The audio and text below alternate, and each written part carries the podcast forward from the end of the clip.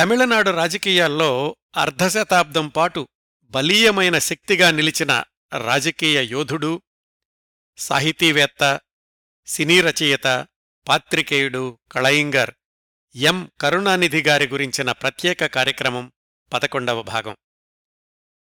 గత పది భాగాల్లో కరుణానిధి గారి బాల్యం నుంచి ప్రారంభించి పంతొమ్మిది వందల ఎనభై నాలుగు డిసెంబర్లో డిఎంకే పార్టీ మూడోసారి ఎన్నికల్లో ఓడిపోయేదాకా ఆయన రాజకీయ వ్యక్తిగత సినీ జీవితాల్లోని అనేక ఆసక్తికరమైన సంగతులు తెలుసుకున్నాం.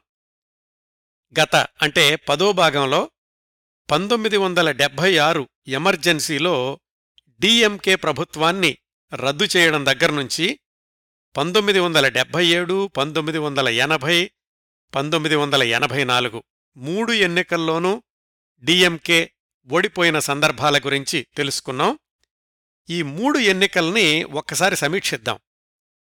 పంతొమ్మిది వందల డెబ్భై ఆరులో కరుణానిధి ప్రభుత్వాన్ని ఇందిరాగాంధీ రద్దు చేశాక ఒక సంవత్సరం తర్వాత అంటే పంతొమ్మిది వందల డెబ్భై ఏడులో జరిగిన ఎన్నికల్లో పార్లమెంటు అసెంబ్లీ రెండు చోట్ల వీచిన ఎంజీఆర్ ప్రభంజనానికి డిఎంకే కరుణానిధి తలవంచక తప్పలేదు.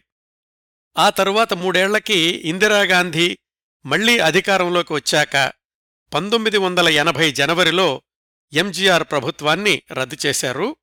అప్పుడు జరిగిన పార్లమెంటరీ ఎన్నికల్లో డిఎంకే ఇందిరా కాంగ్రెస్ కూటమి గెలిచినప్పటికీ తమిళనాడు అసెంబ్లీలో మాత్రం మళ్ళీ ఎంజీఆర్ఏ గెలిచారు. డిఎంకేకి వరుసగా రెండోసారి అసెంబ్లీ ఎన్నికల్లో పరాజయం.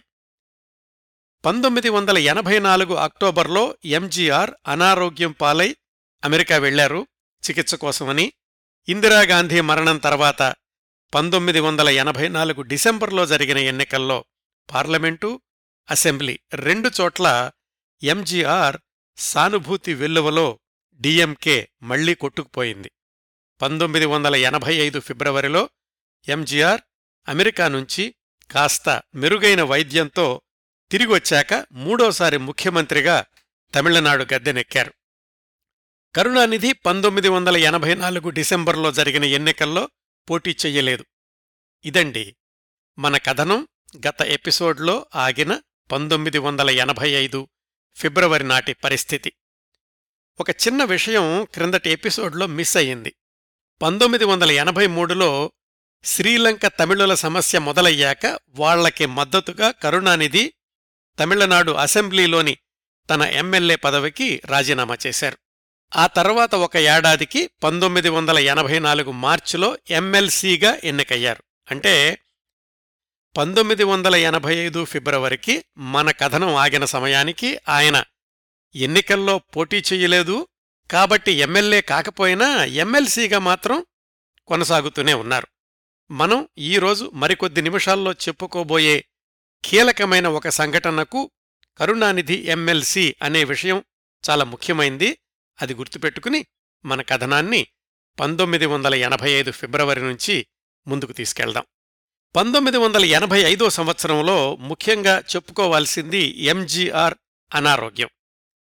ఆయన సరిగ్గా మాట్లాడలేకపోవడం ఏఐఏడిఎంకేలో జయలలిత ఉప ముఖ్యమంత్రి కావాలనుకుని ఆశాభంగం చెందడం ఆర్ఎం వీరప్పన్ జయలలిత వాళ్ళిద్దరి మధ్య పెరిగిన ప్రచ్ఛన్న యుద్ధం.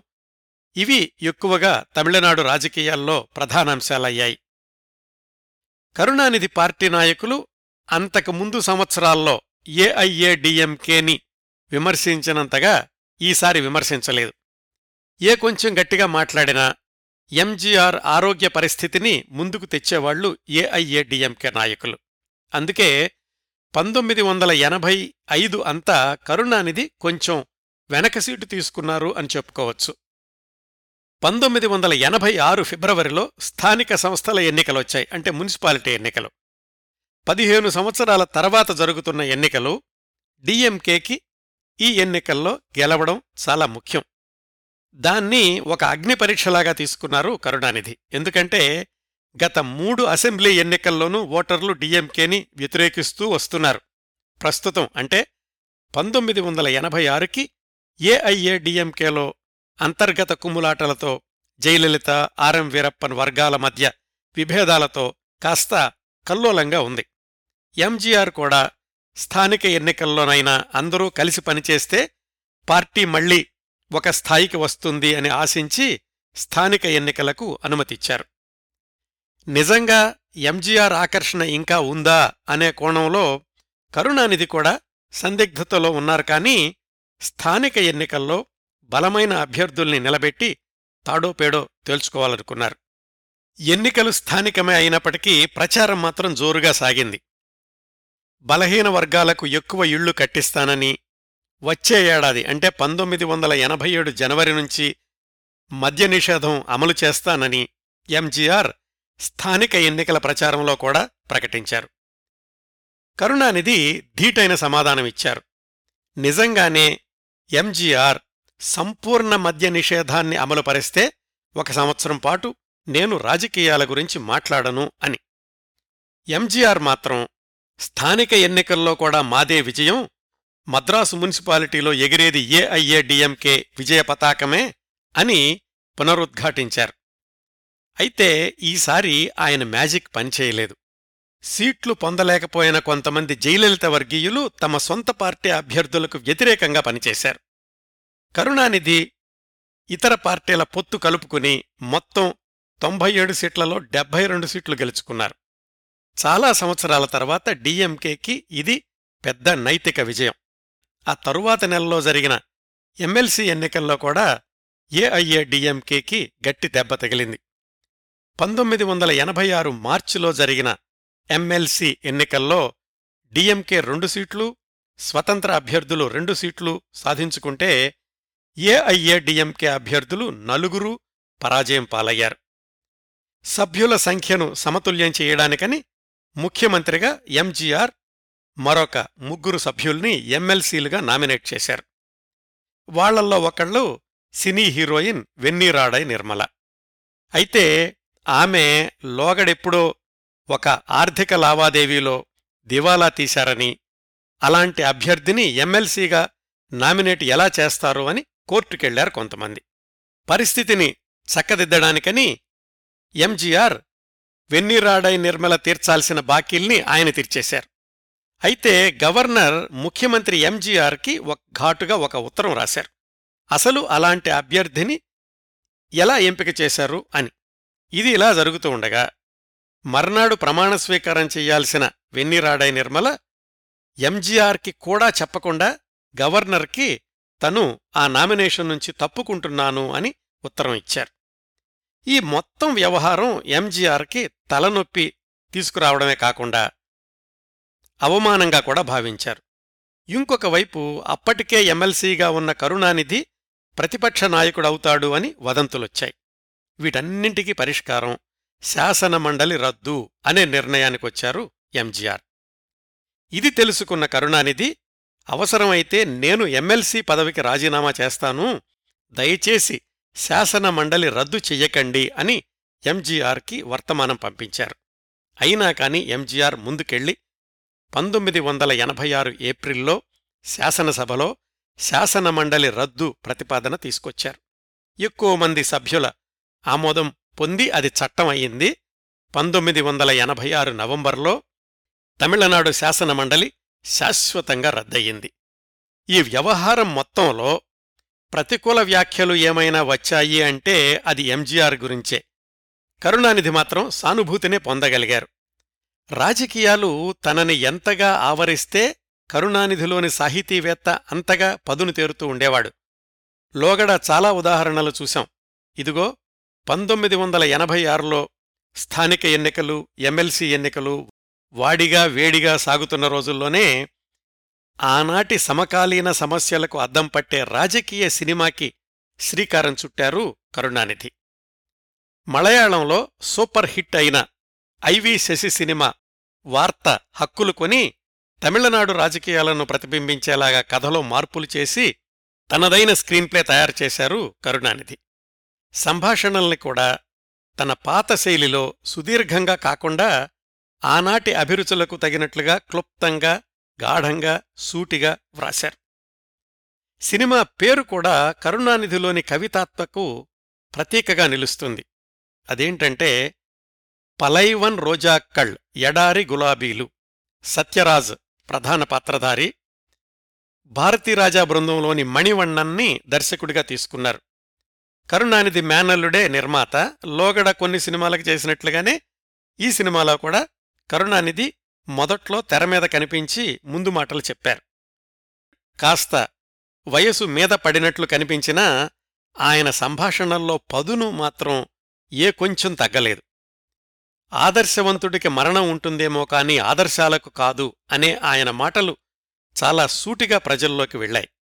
నవతరంతో తానూ పోటీ పడగలను అని రుజువు చేసుకోవాలనుకున్న కరుణానిధి ఈ పలైవన్ రోజా కళ్ళన్నీ దీపావళి రోజుల్లో రజనీకాంత్ సినిమా మావీరన్ కమల్ హాసన్ సినిమా పొన్నాగై మన్నన్ విడుదలైన రోజే విడుదల చేయించారు. ఆయన ఆత్మవిశ్వాసం అతి విశ్వాసం కాదు అని నిరూపించుకున్నారు. నిజమైన కలం బలం ఉన్న రచయిత ఏ తరంతోనైనా పోటీ పడగలరు అని కరుణానిధి నిరూపించారు. ఈ పలైవన్ రోజాక్కళ్ ఘన విజయం సాధించింది. అంతవరకు నష్టాల్లో ఉన్న కరుణానిధి చిత్ర నిర్మాణ సంస్థ పుంపుహార్ ప్రొడక్షన్ని నష్టాల ఊబిలో నుంచి బయటపడేసింది. లోగడ రెండు మూడు సార్లు చెప్పినట్లే కరుణానిధిలోని సాహితీవేత్త కోణం అత్యంత ఆశ్చర్యకరం అత్యంత స్ఫూర్తిదాయకం కూడా. రాజకీయాల్లో అంతగా మునిగిపోయి ఒక పార్టీ అధ్యక్షుడిగా ఉంటూ కూడా సినిమాకి రచనలు చేసి విజయవంతం చేయడం కరుణానిధి గారికొక్కరికే సాధ్యపడిందేమో ఆ రోజుల్లో. ఆయన తన సినిమా విజయాన్ని ఆనందిస్తున్న రోజుల్లోనే మళ్ళీ రాజకీయాల్లో డిఎంకే సభ్యుల్ని జైలుకు పంపించిన ఒక సంఘటన జరిగింది. పంతొమ్మిది వందల ఎనభై ఆరు నవంబర్లో ఎంజీఆర్ వైద్య పరీక్షల కోసం అమెరికాకి వెళ్ళారు ఆయన లేని సమయంలో హిందీ వ్యతిరేక ఉద్యమాన్ని కొనసాగిస్తూ డిఎంకే పంతొమ్మిది వందల ఎనభై ఆరు నవంబర్ ఎనిమిది తొమ్మిది తేదీల్లో కోయంబత్తూర్లో ఒక సదస్సుని ఏర్పాటు చేసింది. దాని తర్వాత నవంబర్ పదిహేడున డిఎంకే నాయకుడు అంబళగన్ భారత రాజ్యాంగంలో హిందీ అధికార భాషగా ప్రకటించిన పేజీల్ని బహిరంగంగా దహనం చేశారు. ఇది రాజ్యాంగ విరుద్ధం అని అసెంబ్లీలో స్పీకర్ డిఎంకే సభ్యుల్ని అనర్హులుగా ప్రకటించారు. కరుణానిధి రంగంలోకి దిగారు. ఈ ఉదంతమంతా రాజుకుని రాజుకుని చివరకు డిఎంకే కార్యకర్తలతో పాటుగా కరుణానిధి కూడా కొద్ది వారాలు జైలుకెళ్ళాల్సి వచ్చింది. పంతొమ్మిది వందల ఎనభై ఆరు ముగిసి పంతొమ్మిది వందల ఎనభై ఏడు వచ్చింది. క్రిందటి సంవత్సరం మాటిచ్చినట్లుగా ఎంజీఆర్ మద్య నిషేధాన్ని పాక్షికంగా అమలు చేస్తూ వందలాది సారాయి దుకాణాల్ని మూయించేశారు. అయితే సంపూర్ణ మద్య నిషేధం విధించకపోతే పాక్షికంగా ఇలా ఉంచితే అవినీతి మరింత పెరిగిపోతుంది అని కరుణానిధి విమర్శించారు. పంతొమ్మిది వందల ఎనభై ఏడో సంవత్సరంలో ఎంజీఆర్ ఆరోగ్యం అటూ ఇటుగా ఉంది. ఒకటి రెండుసార్లు అమెరికాకు వెళ్ళాల్సొచ్చింది కరుణానిధి విషయానికొస్తే పదేళ్ళ క్రిందట ప్రారంభించిన డిఎంకే హెడ్ క్వార్టర్స్ అన్నా అరివాలయం నిర్మాణాన్ని చాలా వరకు పూర్తి చేశారు. మద్రాసు మహానగరం మధ్యలో పదమూడు లక్షల రూపాయలతో ఎనభై ఆరు గ్రౌండ్ల స్థలాన్ని కొని సమగ్ర భవన నిర్మాణం కోసమని డిజైన్లు తయారు చేయించారు. ఎప్పుడూ ఇదంతా పంతొమ్మిది వందల ఎనభై నాలుగులోనే. పార్టీ ఆఫీసు మాత్రమే కాకుండా ఒక పరిశోధనా గ్రంథాలయం ఒక కంటి ఆసుపత్రి కళ్యాణ మండపం కట్టాలని ప్రణాళిక వేసుకున్నారు. పార్టీ శ్రేణులు సేకరించిన విరాళాలతో అన్నా అరివాలయం చాలా వరకు పూర్తయింది. పంతొమ్మిది వందల ఎనభై ఏడు సెప్టెంబర్ కల్లా. రాష్ట్రం నలుమూలల నుంచి తరలివచ్చిన వేలాది మంది కార్యకర్తల సమక్షంలో ఆ పాక్షిక భవన సముదాయాన్ని ఆవిష్కరించారు కరుణానిధి. ఈరోజు మద్రాసు తేనాంపేటలో వైభవోపేతంగా వెలిగిపోతున్న అన్నా అరివాలయం భవనం సముదాయం వెనకాల కరుణానిధి దూరదృష్టి శ్రమ ఎంతగానో ఉన్నాయన్నమాట. ఇంకొక వైపు ఎల్టీటీఈ సమస్య రోజురోజుకీ తీవ్రతరమవుతుంటే ఎంజీఆర్ ఆరోగ్యం మెరుగయ్యే స్థితి కనిపించలేదు. అయినా కాని ఆయన అంటే ఎంజీఆర్ ఆరోగ్యాన్ని కూడా లెక్క చేయకుండా శ్రీలంక తమిళుల సమస్య గురించి ఢిల్లీకి వెళ్ళొస్తూనే ఉన్నారు. చివరికి పంతొమ్మిది వందల ఎనభై ఏడు డిసెంబర్ ఇరవై మూడు అర్ధరాత్రి పన్నెండు గంటల యాభై నిమిషాలకి ఎంజీఆర్ తుదిశ్వాస విడిచారు. తెల్లవారుజామున మూడు గంటల దాకా డాక్టర్లు శాయశక్తులా ప్రయత్నించి తెల్లవారుజామున మూడు గంటలకు ఎంజీఆర్ ఇక లేరు అన్న వార్త ప్రకటించారు. కరుణానిధి అంతకు ముందు రోజే పెరియార్ జిల్లాలో రాజకీయ పర్యటన కోసం వెళ్ళారు. ఆయన రైల్లో తిరిగి వస్తూ ఉండగా ఎంజీఆర్ మరణవార్త తెలిసింది. ఇంకా తెల్లవారక ముందే ఎగ్మూర్ స్టేషన్లో రైలు ఆగింది. ఇంటికి కూడా వెళ్ళకుండా స్టేషన్ నుంచి సరాసరి ఎంజీఆర్ నివాసం రామవరం గార్డెన్స్కి వెళ్ళారు కరుణానిధి. మాజీ మంత్రి మాధవన్ కళయింగర్ని వెంటబెట్టుకుని ఎంజీఆర్ బెడ్రూంలోకి ఆయన మృతదేహం దగ్గరకు తీసుకెళ్ళారు. ఆ సమయంలో కరుణానిధి మనసులో ఎన్ని భావోద్వేగాలు చెలరేగాయో కాని ఆ తర్వాత వ్రాశారొకచోట ఆ రోజు తెల్లవారుజామున వెళ్ళి ఉండకపోతే నా మిత్రుడికి తుది వీడ్కోలు చెప్పే అవకాశం దక్కి ఉండేది కాదేమో అని. ఎందుకంటే నాయకుల మనసుల్లోవి కేవలం భావవైరుధ్యాలు అభిప్రాయ భేదాలే అయినప్పటికీ రెండు పార్టీల శ్రేణుల్లో మాత్రం విపరీతమైన ద్వేషం పేరుకునిపోయింది తెల్లవారగానే ఏఐఏడిఎంకే కార్యకర్తలు డిఎంకే ఆఫీసుల మీద దాడి చేశారు. కరుణానిధి పార్టీ శ్రేణులకు సంయమనం పాటించమని ఆదేశాలిచ్చారు. ఎంజీఆర్ మరణానంతర పరిణామాల గురించి చాలా వివరంగా ఆయన గురించిన కార్యక్రమ పరంపర ఇరవై రెండవ భాగంలో చెప్పాను. ఆ తరువాత జరిగిన ఏఐఏడిఎంకే రాజకీయాల గురించి జయలలిత జానకిల వర్గాలు అసెంబ్లీలో గలాభా ఏఐఏడిఎంకే ప్రభుత్వం రద్దు రాష్ట్రపతి పాలన వీటి గురించి ఎంజీఆర్ ఇరవై ఐదవ భాగంలో వివరంగా చెప్పాను. పంతొమ్మిది వందల ఎనభై ఎనిమిది ఫిబ్రవరికి తమిళనాడులో ఏఐఏడిఎంకే ప్రభుత్వం రద్దయిపోయింది ఎంజీఆర్ శకం ముగిసింది రాష్ట్రపతి పాలన ప్రారంభమయ్యింది. ఆసక్తికరంగా విచిత్రంగా తమిళనాడులోని ప్రభుత్వాల రద్దులన్నీ కూడా జనవరి చివర్లోనో ఫిబ్రవరి మొదట్లోనో జరగడం చాలా యాదృచ్ఛికం. ఎట్లాగంటే పంతొమ్మిది వందల డెబ్బై ఆరు జనవరి ముప్పై ఒకటిన డిఎంకే కరుణానిధి ప్రభుత్వం రద్దు పంతొమ్మిది వందల ఎనభై జనవరి ముప్పై ఒకటిన ఏఐఏడిఎంకే ఎంజీఆర్ ప్రభుత్వం రద్దు మళ్ళీ పంతొమ్మిది వందల ఎనభై ఎనిమిది జనవరి ముప్పైన ఏఐఏడిఎంకే జానకి ప్రభుత్వం రద్దు. ఇది తమిళనాడులో ప్రభుత్వాల రద్దుల క్రమం అండి. ఇంకా పంతొమ్మిది వందల ఎనభై ఎనిమిదిలో కరుణానిధి ఏఐఏడిఎంకేతో ఎక్కువగా పోరాడాల్సిన అవసరం రాలేదు. ఎందుకంటే అంతర్గతంగా ఏఐఏడిఎంకేలో వాళ్ళకు వాళ్ళే పోట్లాడుకుంటున్నారు. మళ్ళీ ఎన్నికల ప్రకటన వెలువడేంత వరకు కరుణానిధి తన వ్యూహాలకు పదును పెట్టుకోవడమే తరువాయి.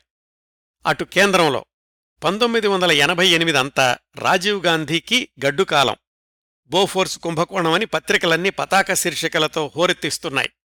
విపి సింగ్ చొరవతోటి చిన్న చిన్న పార్టీలు ప్రాంతీయ పార్టీలు కలిసి నేషనల్ ఫ్రంట్ ఏర్పాటయ్యింది.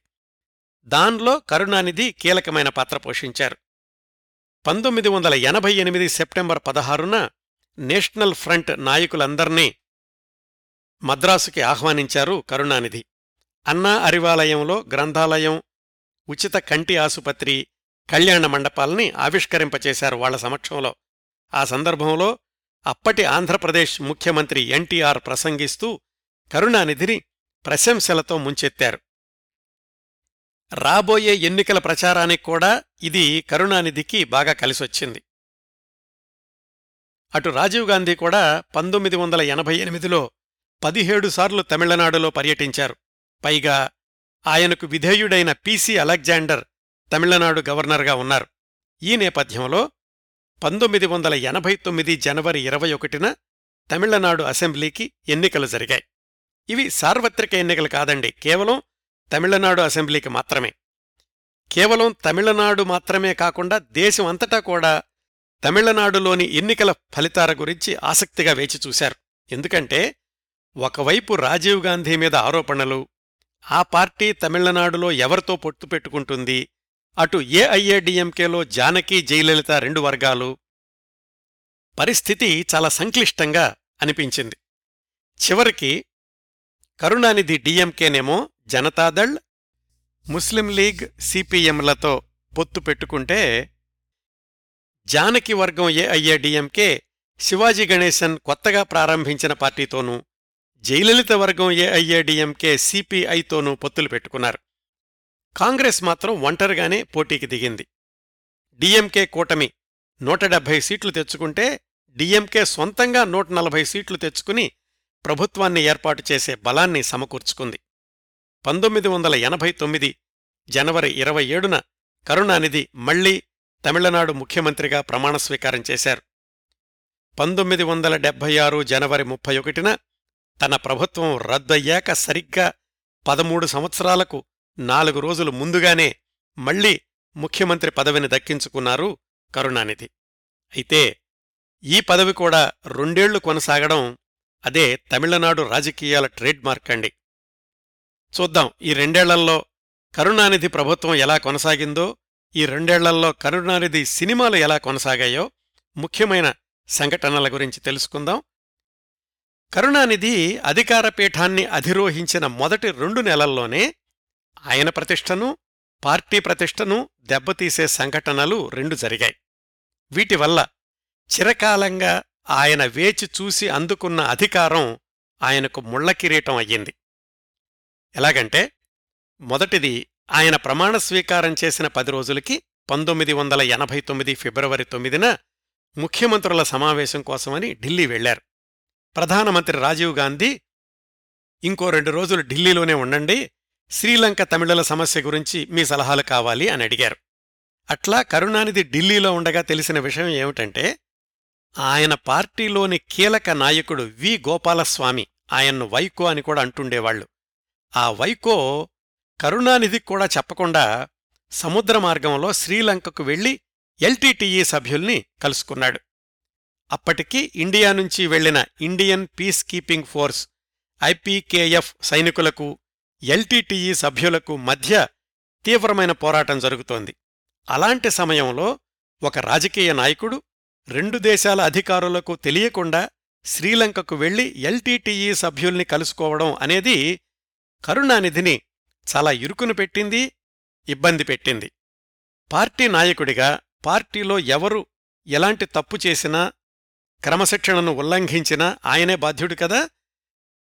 ఎలాగో ఇండియన్ పీస్ కీపింగ్ ఫోర్సులోని కీలకమైన వ్యక్తుల్ని సంప్రదించి ఆ వి. గోపాలస్వామిని క్షేమంగా వెనక్కు తీసుకురాగలిగారు. వైకో వ్యక్తిగత హోదాలో ఎల్టీటీఈ సభ్యుల్ని కలుసుకోవడానికి వెళ్ళినప్పటికీ అది డీఎంకేకి చాలా చెడ్డ పేరు తెచ్చిపెట్టింది. ఒకవైపు ఇండియా సైనికులు ఎల్టీటీఈతో పోరాడుతూ ఉంటే డీఎంకే సభ్యుడు అలా వెళ్ళడం ఎలాంటి సంకేతాలు పంపిస్తోంది అని అందరూ విమర్శించారు. డిఎంకేని ముఖ్యంగా కరుణానిధిని కూడా. ఈ సమస్య కొంచెం సద్దుమణిగింది అనుకుంటుండగా ఈనాటికి కూడా ఆనాటి ముఖ్యమంత్రిగా కరుణానిధికి ఆనాటి అధికార పార్టీగా డిఎంకేకి మాయని మత్సగా మిగిలిన సంఘటన పంతొమ్మిది వందల ఎనభై తొమ్మిది మార్చి ఇరవై ఐదున తమిళనాడు అసెంబ్లీలో జరిగింది. అదే ఆ రోజు అసెంబ్లీలో ప్రతిపక్ష నాయకురాలు జయలలితకు జరిగిన పరాభవం.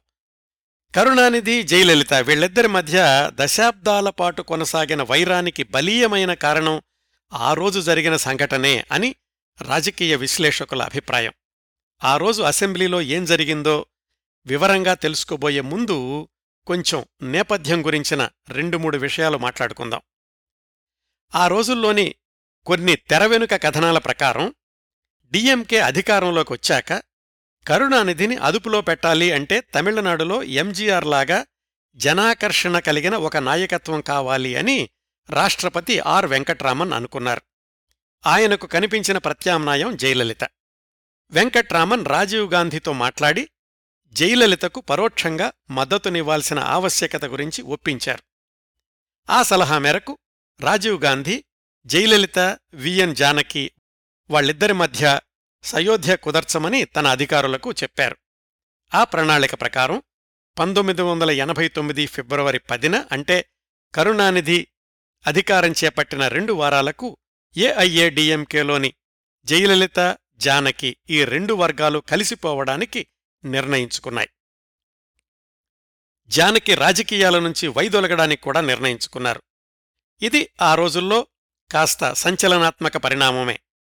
రాజీవ్ గాంధీ బోఫోర్స్ వార్తల నుంచి ప్రజల దృష్టిని తాత్కాలికంగా పక్కకి మళ్ళించడంలో ఈ వార్త తన వంతు పాత్ర పోషించింది. తనకి కాంగ్రెస్ మద్దతు ఉంది అని తెలుసుకున్నాక కరుణానిధి మీద ఎలా రాజకీయ దాడి చెయ్యాలా అని జయలలిత చూస్తున్నారు. ఇది ఇలా ఉండగా ఇంకో ఉదంతం ఏం జరిగిందంటే జయలలితకు సహాయకుడిగా ఉన్న నటరాజన్ అంటే శశికళ భర్త ఆయన మీద ఒక కేసు నమోదయ్యింది. అప్పుడే జరిగినటువంటి ఎన్నికల్లో కొంతమంది నుంచి పార్టీ సీటు కోసం డబ్బులు తీసుకుని సీటు ఇవ్వలేదు డబ్బులు తిరిగి ఇవ్వలేదని కొంతమంది పోలీస్ స్టేషన్కెళ్ళారు పోలీసులు పార్టీ అధ్యక్షురాలిగా జయలలితను విచారించారు. కరుణానిధి కావాలని తనను ఇబ్బంది పెట్టడానికి పోలీసుల్ని పంపించారు అని జయలలిత ఆరోపించారు. పోలీసులు నటరాజన్ ఇంటిని సోదా చేసినప్పుడు వాళ్ళకి ఒక ఉత్తరం దొరికింది. అది జయలలిత తన అసెంబ్లీ సీటుకు రాజీనామా చేస్తున్నట్లుగా వ్రాసినటువంటి ఉత్తరం. తను మార్చి పదిహేనవ తేదీ నుంచి అసెంబ్లీకి రాజీనామా చేస్తున్నానని జయలలిత వ్రాసినట్లుగా ఉంది అందులో. ఆ ఉత్తరం నటరాజన్ దగ్గర ఎందుకుంది అన్న అనుమానాన్ని ఒక నిమిషం పక్కన పెడితే మార్చి పద్నాలుగున ఆ ఉత్తరం తనకు అందింది అని అసెంబ్లీ స్పీకర్ ప్రకటించారు. ఎవరో గుర్తు తెలియని వ్యక్తి ఆ ఉత్తరాన్ని స్పీకర్ ఆఫీసులో ఇచ్చారు. దానిలోని ఖచ్చితత్వాన్ని నిర్ధారించుకోవడానికి స్పీకర్ జయలలితను సంప్రదించారు. ఆ ఉత్తరం తను వ్రాయలేదని అది ఎవరు వ్రాశారో ఎందుకు వ్రాశారో అసలు స్పీకర్ ఆఫీసులో ఎవరిచ్చారో కూడా తనకు తెలీదు అని జయలలిత స్పీకర్కి లిఖితపూర్వకంగా తెలియచేశారు. సరే అయితే ఈ లేఖను పక్కన పెట్టేస్తున్నాను. జయలలిత రాజీనామా చెయ్యడం లేదు అని స్పీకర్ ప్రకటించారు. ఈ వార్తలన్నీ వార్తాపత్రికల్లో ప్రముఖంగా వచ్చాయి ఆ రోజుల్లో. అయితే ఈ ఎపిసోడ్లో ఇంకొక ట్విస్ట్ ఏమిటంటే జయలలిత వ్రాసినట్లుగా చెప్తున్న ఉత్తరాన్ని పోలీస్ కమిషనర్ పత్రికా విలేకరుల ముందు ప్రదర్శించారు. జయలలిత దానికి అభ్యంతరం తెలిపారు. అది నేను వ్రాయలేదు సరే అసలు స్పీకర్కు వ్రాసిన ఉత్తరాన్ని పోలీసులు ఎందుకు తెరిచి చూశారు అని. ఇదంతా కరుణానిధే చేయిస్తున్నారు. నన్ను రాజకీయాల్లో లేకుండా చేయడానికి కరుణానిధి ఈ నేరపూరిత కుట్రలు చేయిస్తున్నారు అని జయలలిత ఆరోపించారు. ఇవన్నీ కూడా ఆ రోజుల్లో అందరికీ తెలిసిన బహిరంగ వార్తలు. బయటకు రాని కొన్ని కథనాలేమిటంటే జయలలిత వర్గం నుంచి బయటకొచ్చిన ఒక నాయకుడు తర్వాత రోజుల్లో చెప్పినటువంటి విశేషాల ప్రకారం జయలలిత కరుణానిధిని ఎలాగైనా దెబ్బతీయాలి అనుకున్నారు. ఆ క్రిందటి సంవత్సరం అంటే పంతొమ్మిది వందల ఎనభై ఎనిమిదిలో ఎంజీఆర్ మరణించాక అసెంబ్లీలో గొడవ జరిగినప్పుడు జానకీ రామచంద్రన్ ప్రభుత్వాన్ని రద్దు చేశారు కాబట్టి ఇప్పుడు కూడా అంటే పంతొమ్మిది వందల ఎనభై తొమ్మిదిలో కూడా అలాంటి సంఘటననే మళ్ళీ సృష్టిస్తే అంటే అసెంబ్లీలో గొడవ చేస్తే కరుణానిధి ప్రభుత్వం రద్దయ్యే అవకాశాలు ఉన్నాయి అని జయలలిత ఆలోచన.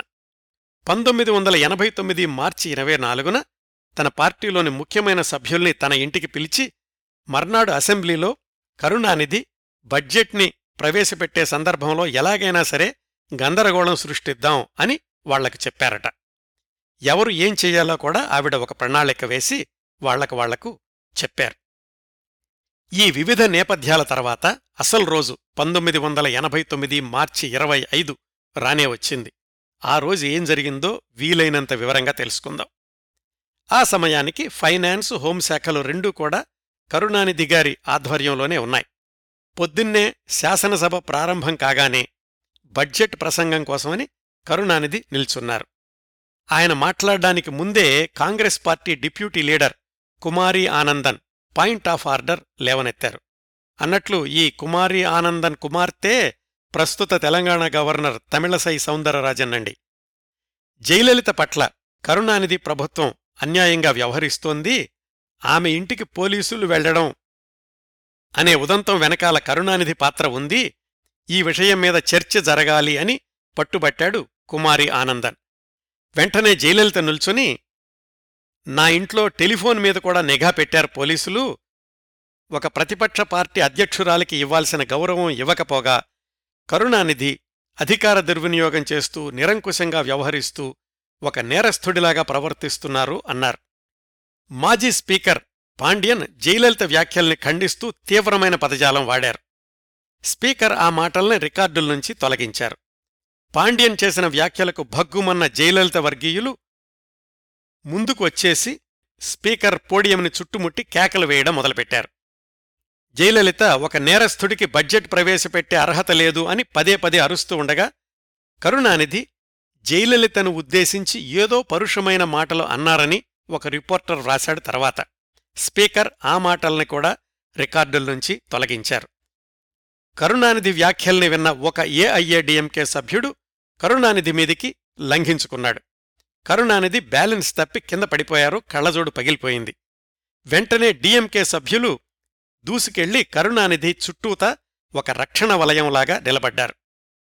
బడ్జెట్ ప్రతుల్ని చించి కరుణానిధి మీదికి విసిరేశారు మరికొంతమంది. ఈలోగా చెప్పులు పుస్తకాలు జయలలిత మీదికి దూసుకొచ్చాయి. ఏఐఏడిఎంకే సభ్యులు జయలలితకు రక్షణగా చుట్టూరా నిలబడ్డారు. ఇరు వర్గాల మధ్య దుమ్మి మొదలయింది స్పీకర్ శాసనసభను వాయిదా వేశారు. మార్షల్స్ కరుణానిధిని దగ్గరుండి పక్కనున్న గదిలోకి తీసుకెళ్ళారు. సభలో గందరగోళం కొనసాగుతూనే ఉంది. కళ్ళనీళ్ళ పర్యంతమైన జయలలిత రెండు చేతులతో తలపట్టుకుని కూర్చుండిపోయారు. కొద్ది నిమిషాల్లో తేరుకుని బయటకు నడుస్తూ ఉండగా డిఎంకే మంత్రి దురై మురుగన్ ఆమె చీరలాగారు అని జయలలిత ముఖ్య అనుచరుడు తిరునావక్కరసు ప్రకటించారు. ఈ గందరగోళంలో ఏది నిజమో ఏది అబద్ధమో ఎవరు ఏం చేశారో హితమిద్ధంగా ఎవరికీ తెలియదు కాని బయటకొచ్చేసరికి జయలలిత జుట్టంతా చెదిరిపోయి దుస్తులు నలిగిపోయి ఉన్నాయి. ఈ సంఘటన గురించి మర్నాడు ఆంధ్రపత్రికలో వచ్చిన వార్త నుంచి కొంత భాగం యథాతథంగా చదువుతాను. జయలలిత ఏడుస్తూ బయటకు వచ్చారు. ఆమె విపరీతంగా భయోద్దోళనలకు గురయ్యారు. ఆమె మైకం కమ్ముకున్న పరిస్థితిలో ఉన్నారు. ఆ పరిస్థితిలోనే తన తలపై ఉన్న గాయాలను ఆమె విలేకరులకు చూపించారు. చిరిగిన చీరతో పాటు కాళ్ళమీద చేతుల మీద మీద అయిన గాయాలను కూడా చూపించారు. గవర్నర్ను కలిసి వచ్చిన అనంతరం తన నివాసంలో విలేకరులతో ముచ్చటిస్తూ ఇత్తడి బెల్తోనూ కుర్చీలతోనూ ఫైళ్ళతోనూ తన తలపై మోదారని వెంటనే తాను మైకం కమ్మి స్పృహ కోల్పోయానని ఆమె చెప్పారు. తిరిగి స్పృహలోకి వచ్చి బయటకు వస్తుండగా ప్రజాపనుల శాఖ మంత్రిగారు తన చీర లాగి చించేశారని ఆమె ఆరోపించారు. ముఖ్యమంత్రి ఏ స్త్రీ తిరిగి చెప్పలేనంత చండాలమైన భాషలో తనను దూషించారని ఆమె విమర్శించారు. ముందు వేసుకున్న పథకం ప్రకారం డీఎంకే ఈ దురాగతానికి పాల్పడిందని శుక్రవారం తాము చేసిన నిరసన ప్రదర్శనకు ప్రతిగా వారు ఈ పనికి పాల్పడ్డారని ప్రేక్షకుల గ్యాలరీ నుంచి తనపై చెప్పులు విసిరారని ఆమె ఆరోపించారు. ఒక ప్రతిపక్ష నాయకురాలికే ఇటువంటి గతి పడితే భవిష్యత్తులో రాష్ట్రంలో మహిళల పరిస్థితి ఏమిటి అని కుమారి జయలలిత ప్రశ్నించారు. ఆమెకు మైకం తీవ్రమవుతున్న పరిస్థితి ఏర్పడడంలో పత్రికా విలేకరుల సమావేశాన్ని అర్ధాంతరంగా ముగించి ఆమెను మైలాపూర్లోని ఒక ప్రైవేటు ఆసుపత్రిలో చేర్చారు. కరుణానిధి ఈ వార్త కొనసాగింపండి కరుణానిధి వైపు నుంచి. అనంతరం శ్రీ కరుణానిధి తన విరిగిన కళ్ళద్దాలను చేతిపై ఏర్పడిన గీతలను విలేకరులకు చూపించారు. ఇది ఏఐఏడిఎంకే ఒక ప్రణాళిక ప్రకారం చేసిన పని అంటూ సభా కార్యకలాపాలు కొనసాగనివ్వను అంటూ రామచంద్రం చేసిన ప్రకటనే దీనికి సాక్ష్యం అన్నారు. ఇదండి ఆ మర్నాడు వార్తాపత్రికల్లో వచ్చినటువంటి కథనం. అయితే చాలా రోజుల తర్వాత ఈ దొరై మురుగన్ ఎవరైతే జయలలిత చీర లాగారు అని ఆరోపించారో ఆయన చెప్పారు. ఆ రోజు అసెంబ్లీలో జయలలిత చీర లాగడం లాంటిది ఏమీ జరగలేదు. నేను చాలాసార్లు చాలామంది దగ్గర వివరణ ఇచ్చాను. ఆ కథంతా కూడా తిరునావక్కరసు కల్పించింది జయలలిత పక్కన. కాంగ్రెస్ నాయకుడు మోపనార్ కూర్చునున్నారు సభలో. వాళ్ళ వెనకాల హాలు చివర నేనున్నాను. గందరగోళం మొదలవగానే నేను ముందుకొచ్చాను. మా సభ్యుడు వీరపాండి ఆరుముగం నుదుటి నుంచి రక్తం కారుతోంది. మైకు విరగ్గొట్టి దాంతో ఆయన్ను కొట్టారు. జయలలిత వర్గం వాళ్ళు అప్పటికే కళయింగర్ పగిలిన కళ్ళజోడుతో నేలమీద కూలబడిపోయారు. నేను వీరపాండిని నా రెండు చేతులతో పట్టుకుని బయటకు తీసుకెళ్ళాను అక్కడ్నుంచి కళయింగర్ని చూడ్డానికి ఆయన గదికి వెళ్ళాను జయలలిత చీర నేను లాగాను అని చెబుతున్న సమయంలో అసలు నేను శాసనసభ హాల్లో లేనే లేను. అలాంటప్పుడు అసలు జరిగిందో లేదో తెలియని ఆ సంఘటనకు నేనెలాగ బాధ్యుణ్ణవుతాను? అని. నిజానిజాలు ఏమైనా? జయలలిత మీద దాడి జరిగింది? అసభ్యంగా ప్రవర్తించారు అన్న వార్తే ప్రచారంలో నిలిచింది. డిఎంకే కూడా ఆ రోజుల్లో వెంటనే ఆ వార్తని బలంగా ఖండించలేదు. ఈ సంఘటన తర్వాత జయలలిత వెంటనే పార్టీ సభ్యుల్ని వెంటబెట్టుకుని గవర్నర్ దగ్గరికెళ్ళి రిపోర్ట్ చేశారు. అక్కడ్నుంచి ఇంటికొచ్చి పత్రికా విలేకరులతో మాట్లాడుతూ ఉండగా సొమ్మసిల్లి పడిపోయారు. ఆసుపత్రిలో చేర్చారు. ఆ మర్నాడు కూడా ఆసుపత్రిలోనే విలేకరుల సమావేశాన్ని నిర్వహించారు. దూరదర్శన్ వార్తల్లో కూడా ఈ సంఘటన పతాక శీర్షికల్లో వచ్చింది. జయలలితపై సానుభూతి వెల్లువెత్తింది. ఆ సమయానికి ఏఐఏడిఎంకేకి సరిగ్గా కావాల్సిందదే. వెంటనే కొంతమంది ఏఐఏడిఎంకే సభ్యుల్ని శాసనసభ నుంచి బహిష్కరించాను అన్న స్పీకర్ రెండు రోజుల్లోనే ఆ బహిష్కరణను ఎత్తివేశారు. మూడో రోజు కొనసాగినటువంటి శాసనసభలో బడ్జెట్ ప్రసంగం చేస్తూ కరుణానిధి అన్నారు. జరిగిందేదో జరిగిపోయింది మనుషులన్నాక ఆవేశకావేశాలు సహజమే. అవన్నీ మరిచిపోయి ఏఐఏడిఎంకే సభ్యుల్ని సభకు రమ్మని విజ్ఞప్తి చేస్తున్నాను. ప్రతిపక్షం లేకుండా బడ్జెట్ చర్చలకు అర్థం ఉండదు అని. రాజకీయాలు అంటే వాస్తవంగా జరిగిన సంఘటనలే కాదండి. వాటిని ఎవరు ఏ కోణంలో చూస్తారు ఎలా అన్వయిస్తారు అనేది కూడా ముఖ్యం కదా. ప్రజలకు ప్రపంచానికి విపరీతమైన మసాలా అందించిన ఈ సంఘటన నేపథ్యంలో కరుణానిధి ప్రభుత్వం చేపట్టిన అనేక మంచి కార్యక్రమాలు ప్రచారంలోకి రాలేదు. వాటిల్లో కొన్నేమిటంటే మద్రాసు మెట్రోపాలిటన్ డెవలప్మెంట్ అథారిటీకి ఒక కొత్త భవనాన్ని కట్టించి దాన్ని ఆవిష్కరించారు కరుణానిధి. దానికి దళముత్తు నటరాజన్ మాళిగై అని పేరు పెట్టారు. హిందీ వ్యతిరేక ఉద్యమంలో ఎప్పుడో అసువులు బాసిన ఇద్దరు విద్యార్థుల పేర్లు అవి. ఈ నిర్ణయం కూడా కరుణానిధిదే. అలాగే ఒక అంశానికి సంబంధించిన కళాశాలలన్నింటినీ ఒక గొడుగు కిందకి తీసుకొచ్చి ప్రత్యేక యూనివర్సిటీల్ని ప్రారంభించిన ప్రత్యేకత కూడా కరుణానిధి గారిదే. అలా ప్రారంభమైనవే Tamil Nadu agricultural university Anna university of engineering and technology ఇలాంటివి. ఆ రోజుల్లోనే కరుణానిధి ఎంజీఆర్ మెడికల్ యూనివర్సిటీకి శంకుస్థాపన చేశారు. జాగ్రత్తగా గమనిస్తే అప్పటి ఆంధ్రప్రదేశ్ ముఖ్యమంత్రి ఎన్టీ రామారావు గారు అమలుపరిచిన అనేక పథకాలు ప్రణాళికలకు తమిళనాడులోని పథకాలు స్ఫూర్తి అనిపిస్తాయండి.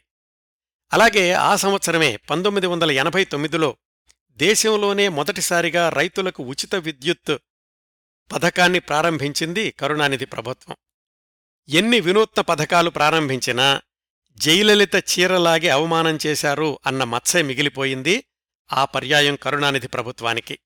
అందుకే పంతొమ్మిది వందల ఎనభై తొమ్మిది నవంబర్లో జరిగిన పార్లమెంటు ఎన్నికల్లో డిఎంకే ఒక్క సీటు కూడా గెలుచుకోలేకపోయింది. ఏఐఏడిఎంకే అంటే జయలలిత పార్టీ కాంగ్రెస్ పొత్తుతోటి ముప్పై తొమ్మిదికి గాను ముప్పై ఎనిమిది సీట్లు గెలుచుకుంది. మహిళా ఓటర్లందరూ డిఎంకేని బహిష్కరించారు అని ఎన్నికల విశ్లేషకులు వ్రాశారు ఆ రోజుల్లో. కేంద్రంలో కరుణానిధి మిత్రుడు విపి సింగ్ ప్రధానమంత్రి అయ్యారు. కేంద్రంలో ఏ పార్టీకి పూర్తి మెజారిటీ రాని పరిస్థితుల్లో తన పార్టీ నుంచి ఒక్క ఎంపీ కూడా లేని పరిస్థితిలో కూడా ఇతర రాష్ట్రాల నాయకుల్ని ఒప్పించి విపి సింగ్ని ప్రధానమంత్రిని చేయడంలో ప్రముఖ పాత్ర పోషించారు కరుణానిధి. విపి సింగ్ ప్రభుత్వం మండల్ కమిషన్ సిఫారసుల్ని అమలు చేసే కార్యక్రమంలో ఉండగా బీజేపీ నాయకుడు ఎల్కే అద్వానీ అయోధ్య రామమందిరం కోసమని రథయాత్ర చేపట్టారు. రథయాత్ర తన రాష్ట్రంలో ప్రవేశించడానికి వీల్లేదు అని లల్లూ ప్రసాద్ యాదవ్ అద్వానీని అరెస్టు చేయించారు. పంతొమ్మిది వందల తొంభై అక్టోబర్ ఇరవై మూడున. దానికి నిరసనగా విపి సింగ్కి తన మద్దతును ఉపసంహరించుకుంది బీజేపీ. చంద్రశేఖర్ కూడా ఎదురు తిరగడంతో విపి సింగ్ పంతొమ్మిది వందల తొంభై నవంబర్ ఏడున రాజీనామా చేశారు ప్రధానమంత్రి పదవికి. పంతొమ్మిది వందల తొంభై నవంబర్ పదిన కాంగ్రెస్ మద్దతుతోటి చంద్రశేఖర్ ప్రధానమంత్రి అయ్యారు. అంటే కరుణానిధి మిత్రుడు విపి సింగ్ పదవిని కోల్పోయారు. చంద్రశేఖర్ ప్రధానమంత్రి అయిన దగ్గర్నుంచి కరుణానిధి ప్రభుత్వానికి గండం ఉంది అని రాజకీయ పరిశీలకులు జోస్యం చెప్పారు. దీనికి ఊతమిస్తూ పంతొమ్మిది వందల తొంభైలోనే తమిళనాడులో టెర్రరిస్టు కార్యకలాపాలు ఎక్కువయ్యాయి. శ్రీలంక నుంచి ఇండియన్ పీస్ కీపింగ్ ఫోర్స్ వెనక్కొచ్చేశాక అక్కడ్నుంచి వివిధ విప్లవ సంఘాల మధ్యనున్నటువంటి విభేదాలు మద్రాసుకు చేరాయి. సాయుధ విప్లవ దళాలు మద్రాసు వీధుల్లో స్వేచ్ఛగా విహరించాయి. ఎల్టీటీఈకి చెందిన ప్రభాకరన్ పంతొమ్మిది వందల తొంభై జూన్ పంతొమ్మిదిన మద్రాసు నగరం నడిబొడ్డున కోడంబాకంలోని ఒక ఫ్లాట్లో ఉన్న మరొక విప్లవ సంఘం సభ్యులు పద్నాలుగు మందిని కాల్చి చంపాడు. ఈ సంఘటనలకు కరుణానిధి ప్రభుత్వమే కారణం కరుణానిధి సహాయంతోనే ప్రభాకరన్ తప్పించుకున్నాడు అని కాంగ్రెస్సు ఏఐఏడిఎంకేలు ఆరోపించాయి. ఇదిగో ఇలాంటివన్నీ పేరుకుని పేరుకుని చంద్రశేఖర్ ప్రధానమంత్రి అయ్యాక పంతొమ్మిది వందల తొంభై ఒకటి జనవరి ముప్పైన కరుణానిధి ప్రభుత్వాన్ని రద్దు చేసింది కేంద్రం. ప్రధాన కారణం ఏమిటంటే శ్రీలంక తమిళ విప్లవ సంఘాల్ని అదుపు చేయడంలో కరుణానిధి ప్రభుత్వం విఫలమయ్యింది అని. మళ్ళీ తమిళనాడు ప్రభుత్వం రద్దు జనవరి చివరిలోనే జరిగింది. మరొక నాలుగు నెలల్లో పార్లమెంటుకి తమిళనాడు అసెంబ్లీకి కూడా ఎన్నికలొచ్చాయి. ఆ ఎన్నికల ప్రచారంలో ఉండగానే శ్రీపెరంబదూర్లో రాజీవ్ గాంధీ హత్య జరిగింది. మే జూన్ నెలల్లో జరిగిన ఎన్నికల్లో డిఎంకే అత్యంత ఘోరంగా పరాజయం పాలైంది. తమిళనాడులో మితిమీరిపోయిన టెర్రరిస్టుల కార్యకలాపాలకు కరుణానిధి ప్రభుత్వమే కారణమని జయలలితను పరాభవించినటువంటి ప్రభుత్వమని రాజీవ్ గాంధీ హత్య కూడా డిఎంకే ప్రభుత్వమే కారణమని తమిళనాడు ఓటర్లు ముఖ్యంగా మహిళలందరూ డిఎంకేకు వ్యతిరేకంగా ఓట్లు వేశారు. అసెంబ్లీలో డిఎంకేకి కేవలం రెండే రెండు సీట్లొచ్చాయి. వాటిల్లో ఒకటి కరుణానిధిదే. పార్టీ ఘోర పరాజయానికి తాను బాధ్యత వహిస్తూ కరుణానిధి తన అసెంబ్లీ సీటుకు వెంటనే రాజీనామా చేశారు. ఒక రాష్ట్రానికి ముఖ్యమంత్రి అయిన అతిపిన్న వయస్కురాలిగా జయలలిత రికార్డు సృష్టించారు. అప్పటికీ ఆమె వయసు నలభై మూడు సంవత్సరాలు. కరుణానిధికి మళ్ళీ పరీక్షా సమయం పునర్విమర్శ చేసుకోవాల్సినటువంటి పరిస్థితి. డిఎంకే పుట్టుకనుంచి ఉన్నాను. ద్రవిడ ఉద్యమ పుట్టుపోర్వాత్రాలు నాకు బాగా తెలుసు. ఉద్యమంలో ఎదిగిన వాడిని ప్రజలతో మమేకమైన వాడిని మూడుసార్లు ముఖ్యమంత్రిగా చేశాను. జయలలిత ఎంజీఆర్ మద్దతిస్తే పైకొచ్చినటువంటి వ్యక్తి పరిపాలనా దక్షత లేదు. ఈమె వల్ల ఏమవుతుందిలే అని కరుణానిధి అనుకున్నారు కానీ వీటన్నింటికంటే ఓటర్ల సెంటిమెంటు బలమైంది అన్న చిన్న లాజిక్ అర్థం చేసుకోవడంలో పొరబడ్డారేమో అనిపిస్తుంది కరుణానిధి ఆ సమయానికి. ఇలా అధికార మార్పిడి జరిగిన సమయంలోనే పెద్ద కొడుకు ముత్తు తండ్రికి కంటిలో నలుసులాగా తయారయ్యాడు. పంతొమ్మిది వందల డెబ్బై ఏడు తర్వాత ముత్తు సినీ జీవితం ఆగిపోయింది. ఇటు రాజకీయాల్లోకి వచ్చి రాణించేంత పరిణితి లేదు. కరుణానిధి ఆ కోణంలో ముత్తుని ప్రోత్సహించలేదు కూడా. ఇలాంటి సందిగ్ధ పరిస్థితుల్లో మద్యపానానికి అలవాటు పడ్డాడు ముత్తు. తండ్రి గురించి బహిరంగంగా విమర్శలు చేస్తుండేవాడు. దీన్ని అవకాశంగా తీసుకున్న జయలలిత ముత్తుని ఏఐఏడిఎంకే లోకి రమ్మని ఆహ్వానించారు. ముత్తు ఆర్థిక ఇబ్బందుల్లో ఉన్నారు అని ఐదు లక్షల రూపాయల చెక్కును ఇస్తూ దాన్ని ప్రముఖమైన వార్తగా ప్రచారం చేశారు జయలలిత. అయితే ముత్తుకి ప్రజల్లో పెద్దగా ఆదరణ పేరు ప్రఖ్యాతులు లేవు కాబట్టి జయలలిత ముత్తూని చేరదీసిన దాని ప్రభావం కరుణానిధి మీద కాని డిఎంకే పార్టీ మీద కాని అస్సలు కనిపించలేదు.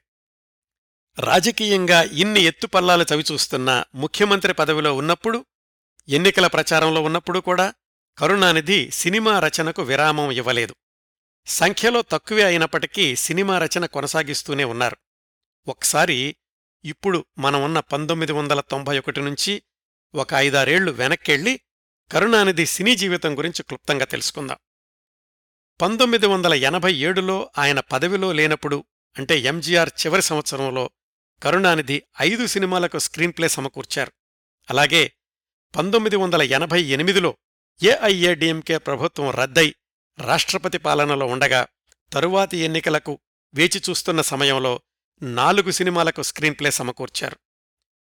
మూడోసారి ముఖ్యమంత్రి అయ్యాక ఎల్టీటీఈ సమస్యలతో తలమునకలుగా ఉన్న పంతొమ్మిది వందల ఎనభై తొమ్మిదిలో కూడా నాలుగు సినిమాలకు స్క్రీన్ప్లే సమకూర్చారు. ఒక రచయితగా సంవత్సరానికిలాగా ఐదు సినిమాలు నాలుగు సినిమాలకు స్క్రీన్ప్లే సమకూర్చడం అంటే చెప్పుకోదగ్గ విషయం అండి ముఖ్యంగా కరుణానిధి గారి విషయంలో ఎందుకంటే సినిమాలకు రాయడం అనేది పూర్తికాల వ్యాపకం కాదు ఆయనకి. రాజకీయాల్లో తిరిగి లేకుండా ఉంటూ సంవత్సరానికి నాలుగైదు సినిమాలకు మాటలు రాయడం అనేది ఒక్క ఆయనకు మాత్రమే సాధ్యపడింది. వాటిల్లో అధిక భాగం చిత్రాలు హిందీ మలయాళం నుంచి రీమేక్లు. ఆయన స్క్రీన్ప్లే సమకూర్చిన వాటిల్లో తెలుగు సినిమా ఎర్రమందారం రీమేక్ కూడా ఉంది. ఈ సినిమాల్లో ప్రేమ కథలు థ్రిల్లర్ కథలు రాజకీయ కథలు అన్ని రకాలు ఉండడం గమనార్హం. ఒకటి రెండు చిత్రాలను ఉదహరించాలంటే పంతొమ్మిది వందల ఎనభై ఏడు మేలో విడుదలైన ఒరే రక్తం ఒకే రక్తం సినిమా అదే పేరుతో కరుణానిధి తన పత్రిక కుంగుమంలో వ్రాసిన సీరియల్ ఆధారంగా రూపొందింది. ఇందులో వాళ్ళబ్బాయి ప్రస్తుత తమిళనాడు ముఖ్యమంత్రి స్టాలిన్ కూడా ఒక ప్రధాన పాత్ర పోషించడం చెప్పుకోదగ్గ విశేషం. కరుణానిధి సంభాషణలు సమకూర్చిన పంతొమ్మిది వందల ఎనభై ఎనిమిది ఏప్రిల్లో విడుదలైన పాసా పరైవగళ్ ప్రేమ పావురాలు. ఉత్తమ ద్వితీయ చిత్రంగా తమిళనాడు రాష్ట్ర పురస్కారాన్ని అందుకుంది. ఇందులో నటించిన రాధికకు సినిమా ఎక్స్ప్రెస్ ఉత్తమ నటి పురస్కారం కూడా లభించింది. ఇవి ఆ రోజుల్లో కరుణానిధి గారు రచనలు చేసిన కొన్ని సినిమాల గురించిన సంక్షిప్త సమాచారం అండి. ప్రస్తుతానికి మన కథనం పంతొమ్మిది వందల తొంభై ఒకటి జూన్లో కరుణానిధి ఘోర పరాజయం పాలైతే జయలలిత మొదటిసారి ముఖ్యమంత్రి పదవిని చేపట్టిన సంఘటన దగ్గర ఉంది. ఇక్కడ్నుంచి తర్వాత ఐదేళ్ళలో జయలలిత తన పతనాన్ని తానే కొని తెచ్చుకున్నారు అని విశ్లేషకుల అభిప్రాయం. అది ఎలా జరిగింది? ఈ ఐదేళ్ళలో ఆమె పరిపాలన ఎలా ఉంది? డిఎంకే మీద కరుణానిధి మీద ప్రతీకార చర్యలు ఎలా కొనసాగాయి? ఆ సంవత్సరాల్లో కరుణానిధి ఎదుర్కొన్న సమస్యలేమిటి? పంతొమ్మిది వందల తొంభై ఆరులో మళ్ళీ ఆయన అధికారంలోకి ఎలా వచ్చారు? ఈ విశేషాలన్నీ వచ్చే భాగంలో మాట్లాడుకుందాం. ఈరోజు ఈ పదకొండవ భాగంలో మన కథనాన్ని పంతొమ్మిది వందల ఎనభై ఐదు నుంచి పంతొమ్మిది వందల తొంభై ఒకటి దాకా నడిపించామండి. ఈ ఎపిసోడ్ని ఇంతటితో ముగిస్తున్నాను. ఈ కార్యక్రమాలను ఆదరించి అభిమానిస్తున్న శ్రోతలందరకు హృదయపూర్వకంగా కృతజ్ఞతలు తెలియచేస్తున్నాను. మళ్ళీ వారం కరుణానిధి జీవిత విశేషాలు పన్నెండవ భాగంతో కలుసుకుందాం. అంతవరకు నవ్వుతూ ఉండండి. మీ నవ్వులు పది మందికి పంచండి. ప్రస్తుతానికి మీ వద్ద సెలవు తీసుకుంటోంది. సదా మీ ఆదరాభిమానాలను కోరుకునే మీ కిరణ్ ప్రభ.